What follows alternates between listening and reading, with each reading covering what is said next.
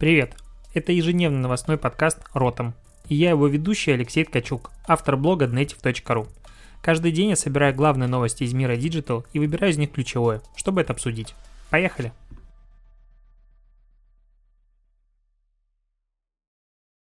25 февраля, это Ротом подкаст, и погнали к новостям, наконец-то рабочий день, и что-то появилось в интернете нового и полезного. Наверное, хочется начать с цитаты Владимира Сизова, это зампредседателя Белнефтехима, я все-таки белорус и отслеживаю новости из э, родины. Так вот, э, предыстория, контекст, чтобы просто ты понимал, о чем речь. В Беларуси э, решили не поднимать резко цены на топливо, и уже второй год используется тактика постепенного плавного роста. А, так как один белорусский рубль сейчас а, равняется примерно 30 российским рублям, ну просто чтобы ты понимал соизмеримость, а, примерно каждую неделю, там раз в две недели, э, топливо дорожает э, в среднем на одну копейку а, белорусскую, ну, то есть примерно на 30 российских э, копеек, и за год там суммарное подорожание составило от 12 до 15 процентов в зависимости от марки топлива, про которое идет речь. Так вот, и сейчас в стране начинаются некоторые протесты, я не знаю, зачем тебе это говорю, просто мне понравилась цитата. Цены на топливо не растут, они изменяются. Вот эту цитату, я считаю, можно использовать во всех СММ-отчетах, которые ты делаешь, и можно говорить о том, что показатели не падают, а, допустим, стоимость подписчика не растет, она просто изменяется. Абсолютно гениальная в своей тупости и простоте цитата, которую, я считаю, надо использовать а, вообще повсеместно. Ладно, к новостям все-таки маркетинга и рекламы. Тут э, Delivery Club начал продавать рекламу на рюкзаках у курьеров и в приложении. Ну, в приложении меня это особо не интересует, интересует как раз-таки в рюкзаках. В этой новости забавно две штуки, что, во-первых, в принципе, реклама на рюкзаках как таковая начала появляться относительно недавно, ну, то есть э, первый стартап, по-моему, Black Ad назывался, а, появился что-то типа либо в начале февраля, либо в январе, об этом немножко поговорили, ну, поржали, даже кто-то купил рекламу. И Delivery Club еще в начале февраля этого года говорил их э, пиар-директор, что они не видят конкуренции с этим сервисом, потому что они не продают рекламу. И кроме того, Э, сервисы доставки еды сегодня на первом месте по количеству курьеров, поэтому они типа э, едва ли под силу такое количество промоутеров вывести Короче, с такое количество экранов просто не получится установить. И что происходит сейчас? Сейчас Delivery Club все-таки начинает э, рекламу продавать на своих рюкзаках. Она уже тестировалась на фестивалях каких-то там, которые были летом проходили у Delivery Club. Посмотрим, что из этого выйдет. Возможно, люди начнут ненавидеть курьеров а на улицах еще больше, потому что теперь они будут ярко светить рекламы в глаза, а на глаза блок не поставить. И вторая новость а, в тему а, по поводу Uber, который сейчас в США начинает тест в трех городах а именно Фениксе, Далласе и Атланте с 1 апреля 2020 года предлагает водителям а, разместить у себя на машинах а, баннер а, рекламный, динамический, и будет платить за это 300 долларов за установку самого дисплея и по 100 долларов в неделю, если они будут ездить с включенным дисплеем более 20 часов. Интересно, сколько будет стоить реклама массовая на таких баннерах, но в целом это, наверное, интересное рекламное решение. Единственное, что я боюсь за наши города, которые сейчас, мне кажется, скоро превратятся в аналог э, городов из «Бегущей по лезвию» и так далее. И, в принципе, всех этих антиутопий, где реклама занимает большую часть э, пространства не только в digital е, но и в офлайне, что как раз-таки удручает. По поводу Delivery Club, я уверен, что как только там начнется действительно продаваться реклама, и если это будет выкатка массовая, то есть массово а, будут оснащаться рюкзаки, понятное дело, что, скорее всего, на старте в центральной части городах, потом и в спальных районах. А, то нас ждет просто безумное количество вимасов, а, когда будет, э, не знаю, рюкзаки валяться с рекламой чего-нибудь а, на улицах города, или же когда реклама будет вне, точнее, не очень сильно соответствовать контексту. Я уверен, что так и будет, поэтому нас ждет большое количество лулзов, как говорят в интернете. На VC вообще, кстати, я очень люблю смотреть за интересными спецпроектами, которые они, ну, издание этот комитет делает совместно с рекламодателями, чемпионами, и сегодня запустилась очередной классный спецпроект, который начинается с вопроса, какого цвета теннисный мяч, и ты выбираешь желтого или зеленого. И вроде бы с вот этого безобидного начала про теннисный мяч реально рассказывают. Кстати, правильно ответила, что теннисный мяч желтый, ну, спойлер, только 58% пользователей, я в том числе. И дальше в очень классной э, графике, очень интерактивно начинается разматываться эта цепочка из э, формата про теннисный мяч, потом, а вот если бы теннисный мяч наполнили жиженным природным газом, какую часть квартиры он бы смог отопить? И варианты на ты выбираешь, там 5 метров, 7, 10, там что-то такое. По факту оказывается, что жиженый газ может вот этот отопить э, целую квартиру, и далее, далее, далее. Очень много информации про жиженый газ, и в конце э, тебе предлагается перейти на сайт Shell, где они подготовили ежегодный отчет, сможет ли сжиженный газ заменить другие виды топлива и выиграет ли от этого Россия. И вот когда я такой думаю, вау, вот это круто, надо перейти, обязательно почитать, я действительно перехожу на этот сайт, и что я вижу? Я вижу стандартнейший пресс-релиз, а, когда очень мелкий текст во всю ширину экрана, ну, то есть ты прекрасно понимаешь, о чем я говорю, никакой версии, одна убокая картинка с платформой в ночью сфотографированная, вообще некрасиво, очень мутная. А, большое количество цифр, да, но я их читать вообще не хочу, потому что все просто сброшено в кучу мелким текстом во всю ширину экрана, что делает текст практически полностью нечитаемым. И внизу возможность скачать инфографику о газе сегодня и в мире будущего. То есть такой красивый, крутой спецпроект реализован действительно в мастерстве. То есть тут э, и был и кастомный код, и кастомная графика, и все так хорошо и интересно. Заканчивается заканчивается абсолютно, ну, то есть воронка сбрасывает людей просто в бездну бесполезности. Не знаю, зачем надо туда переводить пользователей, потому что это просто грустно и стыдно. А, идем дальше. Тут Netflix анонсировал возможность а, смотреть в своей стране не только а, сериалы, фильмы, но и топы, то есть а, динамические, ежедневно обновляемые топ топ-10 э, сериалов и топ-10 фильмов. Это очень круто, потому что Э, ну, как Netflix сам об этом говорит, возможность объединить людей по интересам. То есть, если все смотрят какой-то сериал, возможно, и тебе стоит его смотреть внутри этой площадки. Мне на самом деле не хватает э, «Игры престолов», потому что это был как раз сериал, который ты мог обсудить формата абсолютно совсем. Ну, кроме вот этих людей, которые странно не смотрели почему-то «Игру престолов», со всеми остальными, с большинством, ты подходил и говорил, блин, ты видел последнюю серию? Конечно, не буду сейчас описывать последний сезон, но глобально это было явление, это был момент, когда все все объединились. Аналогично похожая ситуация была, конечно, с Чернобылем, но все-таки масштаб был поменьше, и там а, как бы было и так все известно, чем закончится история. В Чернобыле этого не было. И сейчас, а, допустим, в топе по России среди сериалов первое место «Ключи Локков». Я такой сериал, честно говоря, даже не слышал. Второе «Половое воспитание». Угу. А, третье «Ведьмак». Ой, «Ведьмак». Четвертое а, четвертое, лучше звоните Соулу. И вот просто здесь я должен прерваться и сказать, что очень мне повезло, потому что почему-то подкаст перестал писаться, и, и уже просто пять минут я говорил куда-то в пустоту. А, сейчас я договорю все-таки сериалы. А, после «Лучше звоните Солу», которую я так как-то странно прервал. Пятое место «Наркос Мексика». Шестое — это сериал «Ты». Очень крутой сериал, рекомендую посмотреть, особенно второй сезон. А, седьмое место «Очень странные дела». Кстати, интересно, что этот сериал вышел достаточно уже давно, он не свежий, но находится все-таки на седьмом месте среди интереса аудитории. Восьмое место — это «Друзья», просто, наверное, вечный сериал, который будет смотреть поколение и поколение еще дальше, будет абсолютно классика.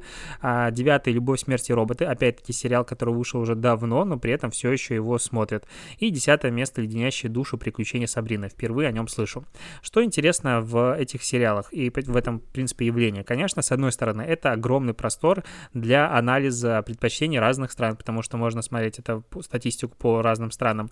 Это круто, крутая возможность исследователям анализировать интересы людей, как быстро они проходят, допустим, какие-то пики и так далее. Если, возможно, еще Netflix начнет предоставить какую-то, ну, не дай боже, аналитику аналитику с точки зрения там пиков интереса вообще будет просто космос, и нас завалит инфографикой.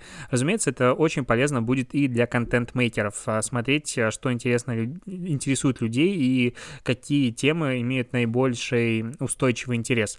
Но глобально же, а, вот мне очень не хватает сериалов типа Игры престолов, потому что в момент, когда выходил, допустим, последний сезон, просто общество консолидировалось. Мне кажется, люди, которые просто этот сериал не смотрели, не чувствовали себя какими-то отверженными, потому что в каждом офисе, везде, на любом обеде и так далее, все обсуждали этот сериал. Ну, в принципе, конечно, последний сезон как не говнить было, кроме третьей серии.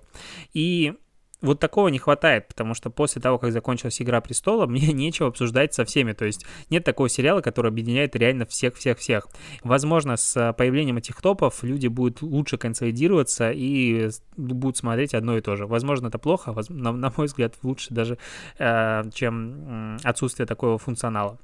Идем дальше. ФАС возбудил дело относительно, точнее, в сторону Арбидола, и я просто не нарадуюсь этой новости, потому что а, на, напомню просто предысторию. Арбидол — это типа лекарства против гриппа. Конечно же, это все туфта. А он рекламировал себя с точки зрения, а, ну, точнее, с позиции эффективной борьбы с а, коронавирусом. В момент как раз активного нарастания хайпа вокруг, вокруг этой темы.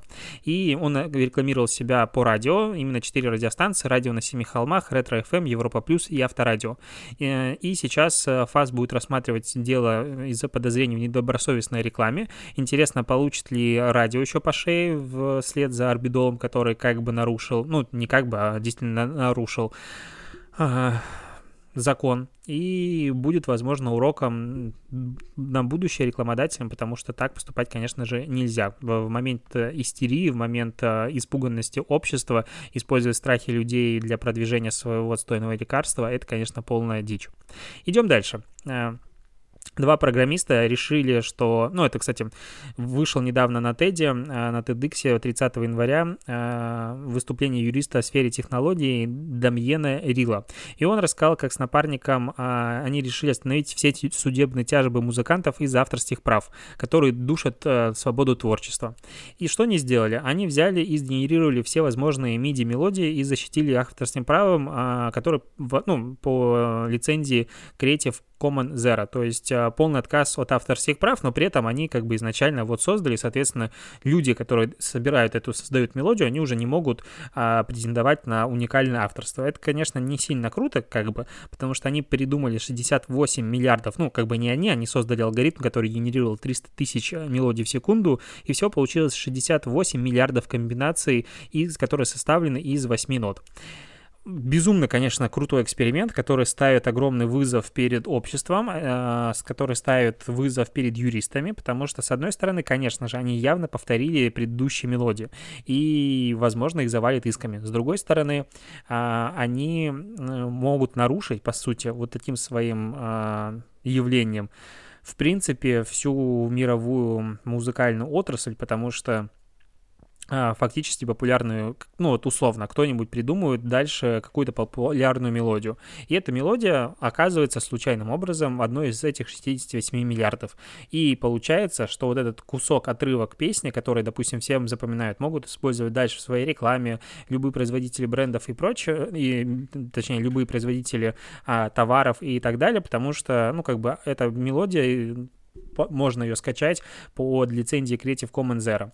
И ничего мне за это, условно говоря, не будет. А, в принципе, с одной стороны, это, конечно же, круто, потому что этот проект, э, он хочет сделать эм, общественным достоянием, ну, стать, по сути. С другой стороны, он может нарушить вообще, в принципе, всю а, весь мир музыкальный, ну, я даже не знаю, как это сказать, возможно, мы этот кейс будем разбирать еще в дальнейшем, потому что пока эта новость не совсем громкая, интересно, как на нее отреагируют все-таки юристы и крупные музыкальные лейблы, потому что, ну, прецедент, на мой взгляд, очень большой, и как к нему относиться, пока я не могу как-то определить. А, недавно прошел 24 февраля, если быть точным, в Лос-Анджелесе прошло прощание с Коби Брай, а, там, господи, как мне сложно произносить такие имена, с Коби Брайантом. А, ну, который, к сожалению, разбился на вертолете, легендарный игрок NBA. А, там был огромный 20-тысячный зал, собралась куча близких ему людей, в принципе, просто известных людей, которые а, исполняли треки, допустим, как Бьонсе, и просто говорили речи в его честь. И одним из а, таких выступающих был Майкл Джордан, ну, я думаю, представлять его не надо. И в какой-то момент он расплакался, то есть чувства его переполнили, и дальше я его процитирую. ну вот, он это и сделал сделал. Видимо, мне придется смотреть э, на другой плачущий мем о себе в следующие несколько лет. Я говорил жене, что этого не сделаю, потому что не хочу видеть э, новый мем еще три года или дольше. Вот что сделал со мной Коби Брайант.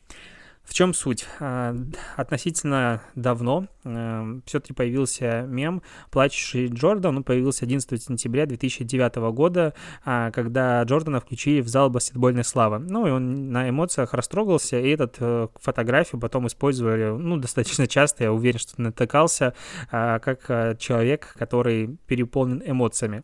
Сейчас у Майкла Джордана появился новый мем, и интересно, будут люди, люди, допустим, в Америке, то есть для нас это как бы, по сути, не является огромной трагедией, ну, для большей части э, страны, потому что они не особо знают баскетбол.